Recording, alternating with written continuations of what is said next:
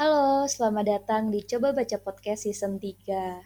Yap, bener, Coba Baca Podcast. Iya, akhirnya kita kembali setelah sekian lama.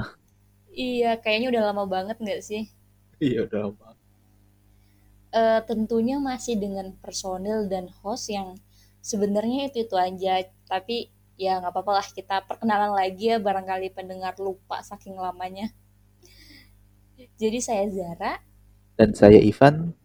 dan pada episode kali ini kami akan membahas Kita Pergi Hari Ini karya Ziggy.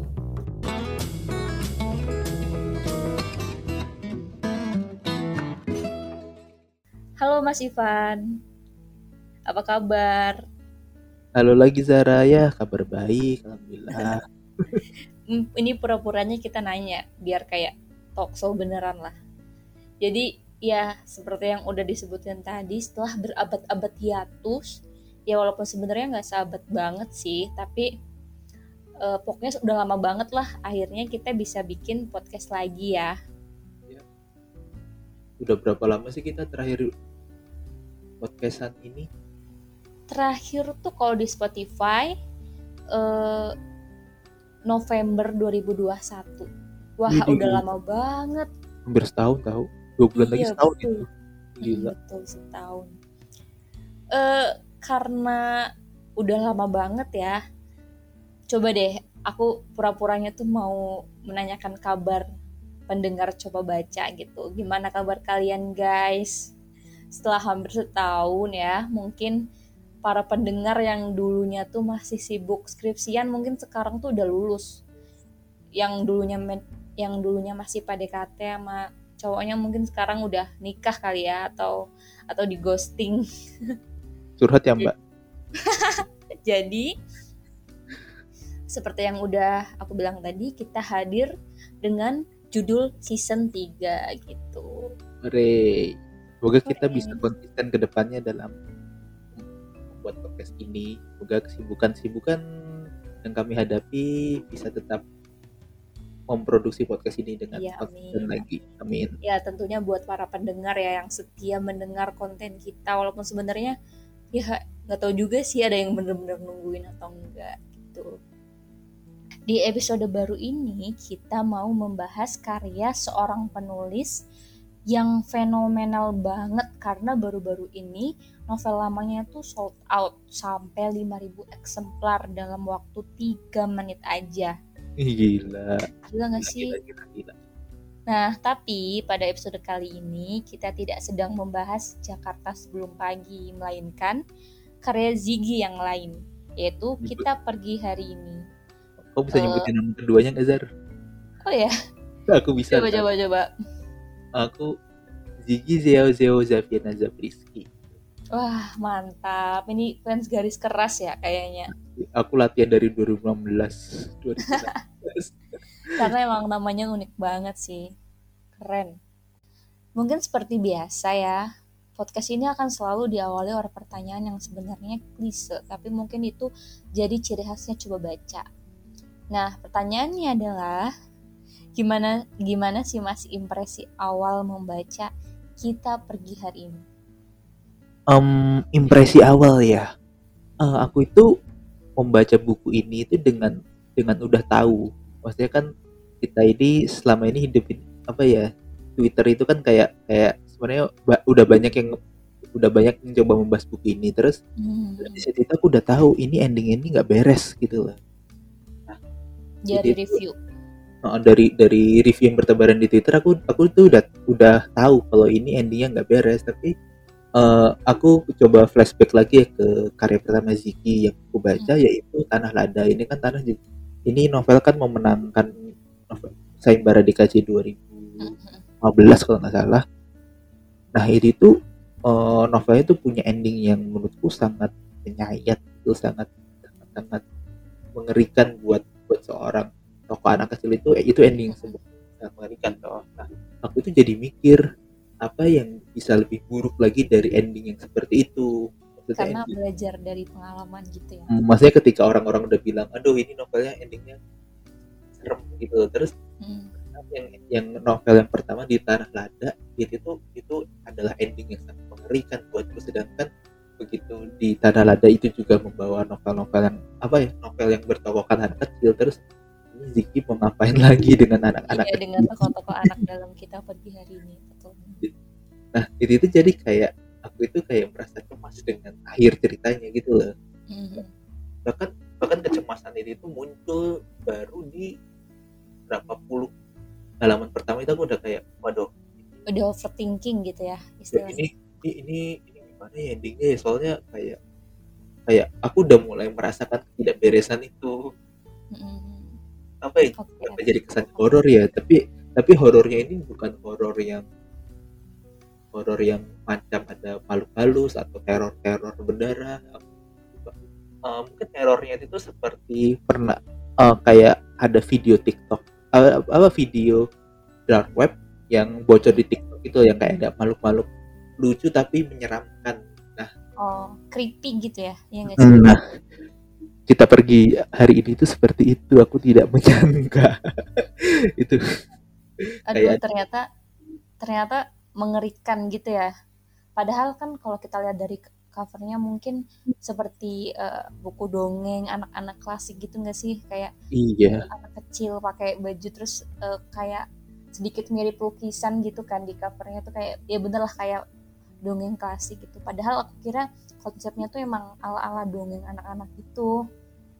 Eh, padahal kalau aku pikirin basicnya, basicnya emang cerita dongeng gitu loh. Ala kayak Alice in the apa Alice in the Oh, Wonderland gitu kan tahu kan ada anak kecil yang yang diajak buat menyusuri sebuah dunia aneh oleh ada di situ ada kucing ajaib, ada kelinci atau segala macam. Aku lupa juga sih itu. iya basicnya ini kan lebih ke cerita dongeng tuh ala kayak Alice in the Won Alice in the Wonderland misal terus Hmm. di kan ada anak-anak yang dibawa oleh kucing atau dibawa oleh kelinci yang masuk ke sebuah dunia yang aneh kan seperti Iya. itu. ah, gitu ah. kurang lebih KPHI itu seperti itu. Nah karena tapi bagaimana Ziggy menarasikan ini tuh justru kayak novelnya Martin Suryajaya yang berjudul novel dalam tanda kutip ya. Dalam berjudul judulnya itu itu ya sukses hancur lebur mungkin nggak banyak sih yang bacanya karena juga kayaknya bukan novel yang sangat bukan novel yang populer.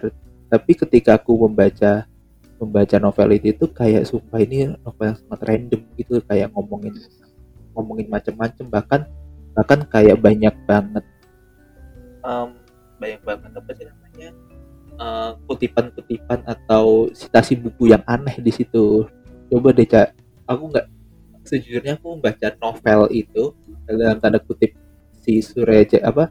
Martin Sureja itu sampai halaman 40 itu aja kayak sebenarnya dikuat-kuatin. Nah ternyata KPHI itu juga melakukan hal yang sama tapi Oh, da- dalam narasinya gitu ya? Nah narasinya itu tapi lebih lebih apa ya lebih lebih matang gitu ketimbang ketimbang ya susah hancur lembur yang beneran random. Oh, jadi kayak eh, sebenarnya vibes-nya agak mirip tapi eh, di dikemas oleh Ziggy dengan konsep yang lebih matang gitu ya. iya seperti itu kira-kira dan itu itu ada dan itu dikemas sebagai cerita dongeng yang yang seperti itu endingnya Mas Ivan kan tadi bilang ya pernah baca novel Ziggy sebelumnya. Eh, pernah pernah Eh, dan aku mendengar ada dua novel Ziggy yang eh, memenangkan sayembara novel DKJ yang di mana ini sayembara sangat sangat eh, sangat dikenal gitu yaitu Tanah Lada dan Semua Ikan di Langit. Nah, kalau menurut Mas Ivan, kira-kira apakah kita pergi hari ini membawa beban kesuksesan novel sebelumnya atau enggak? Em, mungkin bi mungkin iya mungkin tidak tapi eh, semenjak aku membaca semua ikan di langit aku tuh selalu merasa kagum sih bagaimana Ziki menulis mulai dari kecepatan dia menulis novel sampai bagaimana dia itu kayak membuat bahasa Indonesia itu jadi sangat sangat sangat megah dan kaya. Iya. karena karena dulu itu masih suka ya kayak ngikutin gosip atau berita-berita soal penulis. Dia itu ada nah dia itu ada dalam wawancaranya di jurnal ruang kalau nggak salah. Sekarang website kurang tahu di mana Eh, dia itu bilang dia itu menulis semua ikan di langit itu cuma sebulan. Bayangin deh no, menulis novel sebulan. Iya. Kepalanya segimana penuhnya gitu ya?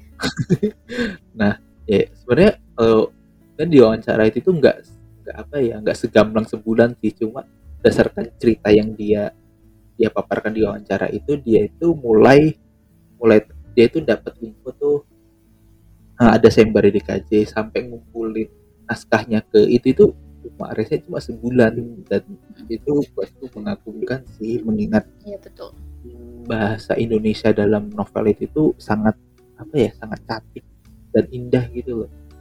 Eh, bukan tipikal narasi yang mengangkasa yang kayak diindah-indahkan tapi kayak kosong. Tapi emang eh, iya ketika dibaca tuh kesan indahnya sampai gitu ya tanpa harus effort gitu.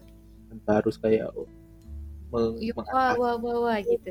Oh, gitu. Paham kan maksudku? Paham, paham maksudnya ya Nah, saking jagonya bahasa Indonesia Ziggy di novel yang KPH ini juga, aku itu merasa merasa editornya itu tuh kayak udah percaya itu tahu sama dia. Jadi kayak udah Kayak- dilepas gitu. Mm, jadi mungkin ada ada beberapa aturan yang se- sebenarnya kalau di mat di mataku itu kayak ngerasa ini kayaknya harusnya bukan ini deh gitu loh. Tapi mungkin editornya emang nggak banyak mengubah karena ya udah dia udah percaya. emang ciri ciri khasnya Ziggy juga mungkin bisa jadi ya konsep Misalnya kalau kalau kalau diubah mungkin udah kayak ini bukan ceritanya Ziggy gitu loh. Mhm. ajaib sih kayak kayak gak banyak loh penulis yang yang udah menyandang semacam lisentia puitika gitu yang kayak ya udah si penerbit percaya dan pembaca pun kayak nggak bawel dengan Mhm. model tulisan yang seperti itu. iya iya paham paham Nah di kita pergi hari ini em, dibandingkan dengan dua novel sebelumnya menurutku ini novel yang sangat-sangat sinis gitu loh. Bahkan saking sinisnya aku itu kayak ada kali ratusan kali. Eh, enggak sih tapi lebih kayak puluhan kali itu kayak menyerngit gitu loh. Tahu nggak sih menyerngit oh iya. Kayak ngerasa Hmm, ih gitu. Ah setiap membaca bagaimana uh, Ziggy itu menggambar- menggambarkan dunia menggambarkan hubungan orang tua dengan anak bahkan terhadap anak kecil itu sendiri eh sumpah itu tuh sinis banget iya sih. iya iya. Itu terhadap ya aku aku bisa bayangin sih. Aku, aku mau coba deh baca, baca paragraf apa paragraf pertama dalam halaman boleh boleh boleh banget. menurutku aduh ini sangat luar biasa sih. Oke. Silakan Hmm. tempat dan waktu kami ya lanjut aja Yang mengerikan adalah anak-anak. Jeritannya tentu saja, lalu tangisannya, dan kecepatan larinya, dan tipuan-tipuannya, dan oh kebengisannya dan ketamakannya. Mereka itu pencuri ulung, penipu andal, pembangun tengah malam tanpa belas kasihan. Ngeri, ngeri sekali mengetahui betapa orang malang pun dapat saja disergap oleh satu atau beberapa manusia jenis ini di rumahnya. Demikianlah dunia yang kita hidupi, kengerian tak tertahankan yang ada di mana-mana. Bayangin nggak? aduh kayak Anak kecil itu anak-anak digambarin kayak gitu. iya anak-anak yang selama ini kita wah lucu ya gemes gitu di novelnya Ziggy paragraf pertama digambarin sebagai makhluk yang aduh mending lu nggak ada deh di dunia ini gitu ya Tapi aku dengan setuju narasi tau. yang seperti itu gitu Maksudnya bukan Nah, tapi kan kita nggak boleh judge cerita dari paragraf pertama kan. Nah, kalau menurut Mas Ivan tuh setelah baca, sebenarnya tuh apa sih yang ingin dibicarakan oleh Ziki dengan eh, paragraf pembuka yang se se mind blowing tadi? hmm, aku tuh lagi-lagi aku nggak bisa lepas dengan dua novel Ziggy sebelumnya yang pernah kita sebutin kan sebenarnya Ziggy itu novelnya ada banyak banget tapi mungkin eh, dua novel ini kayak eh, di Tanah Lada dan Semua Ikan di Langit mungkin kayak mengusung tema yang sama kalau nggak salah dua buku itu itu eh, sama-sama menggambarkan si Tanah Lada dan Semua Ikan di Langit itu menggambarkan betapa em, tidak bahagianya anak-anak kecil itu ada di dunia yang yang di dunia yang jahat dan tidak ramah untuk mereka. Maksudnya tanah lada itu kan kalau nggak salah itu tuh mem, apa ya dengan problematika anak kecil dengan KDRT itu kan sangat-sangat sangat-sangat kondisi yang sangat tidak ramah buat mereka ataupun semua ikan di langit eh, tampak seperti anak-anak yang jenuh dengan dunia mereka sampai mereka itu bertualang di angkasa luar sana itu kan kayak kayak lebih aku itu di situ kayak me- menarik benang merahnya kalau anak-anak ini bukan anak-anak yang bahagia di dunia gitu loh. Nah. Tapi KPHI itu tidak bicara soal itu. KPHI itu berbicara yang sangat apa ya?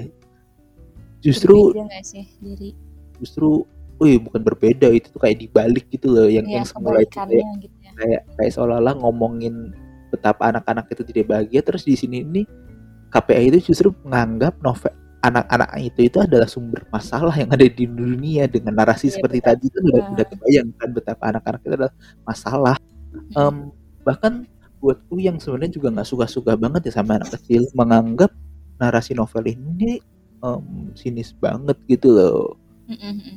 Jadi aku kayak aja bahkan hmm, aku aja bahkan nggak aku aja bahkan nggak pernah nggak pernah nggak pernah meras nggak pernah terpikir beberapa kalimat yang menurutku itu sangat sinis. Kepada meskipun aku itu nggak suka sama anak suka kecil. sama anak kecil tapi nggak pernah mikir sampai segitunya gitu ya? Iya. Mungkin kalau ada satu kalimat yang merangkum keseluruhan cerita barangkali adalah anak kecil di dunia ini kayaknya mestinya anak kecil di dunia ini mestinya nyah aja deh. Aduh itu ya sebenarnya pandangan yang agak gimana tapi ya ya emang mungkin ya bagi sebagian orang itu aduh kok aku Kasar sih. apa sih? Kasar banget sih Sar dengan dengan apa ya dengan dengan merangkum KPHI dengan seperti itu itu sebenarnya sangat sangat kasar. Tapi toh tapi unik segala ya. Unik dan segala macam yang ada di cerita ini sesungguhnya itu kayak bener-bener memojokkan atau kayak seolah-olah tidak benar-benar menginginkan keberadaan anak kecil di sana. Iya, bahkan ya eh, di di halaman yang sama itu itu ditulis em, di halaman pertama itu ditulis tidak ada yang senang soal ini tampaknya. Dan tidak ada yang melakukan apa-apa kecuali menunggu sorry aku ulangi Tidak ada yang senang soal ini tampaknya. Dan tidak ada yang bisa melakukan apa-apa kecuali menunggu anak-anak itu berhenti menjadi anak-anak. Jadi kayak bener-bener iya ya bener. Ya nggak ada yang bisa dilakukan selain nunggu ya udah nunggu mereka jadi anak SMP gitu kali atau anak SMA yang udah bukan anak-anak banget. Oke. Nah, tapi Mas dari tadi kan kita ini eh, ngebahas tentang narasinya atau tentang premis anak-anak yang eh, yang dipandang berkebalikan dari ya orang-orang memandang anak kecil gitu lah. Nah, kita belum benar-benar menceritakan sebenarnya gimana sih jalan ceritanya atau sebenarnya tentang apa sih gitu buku ini.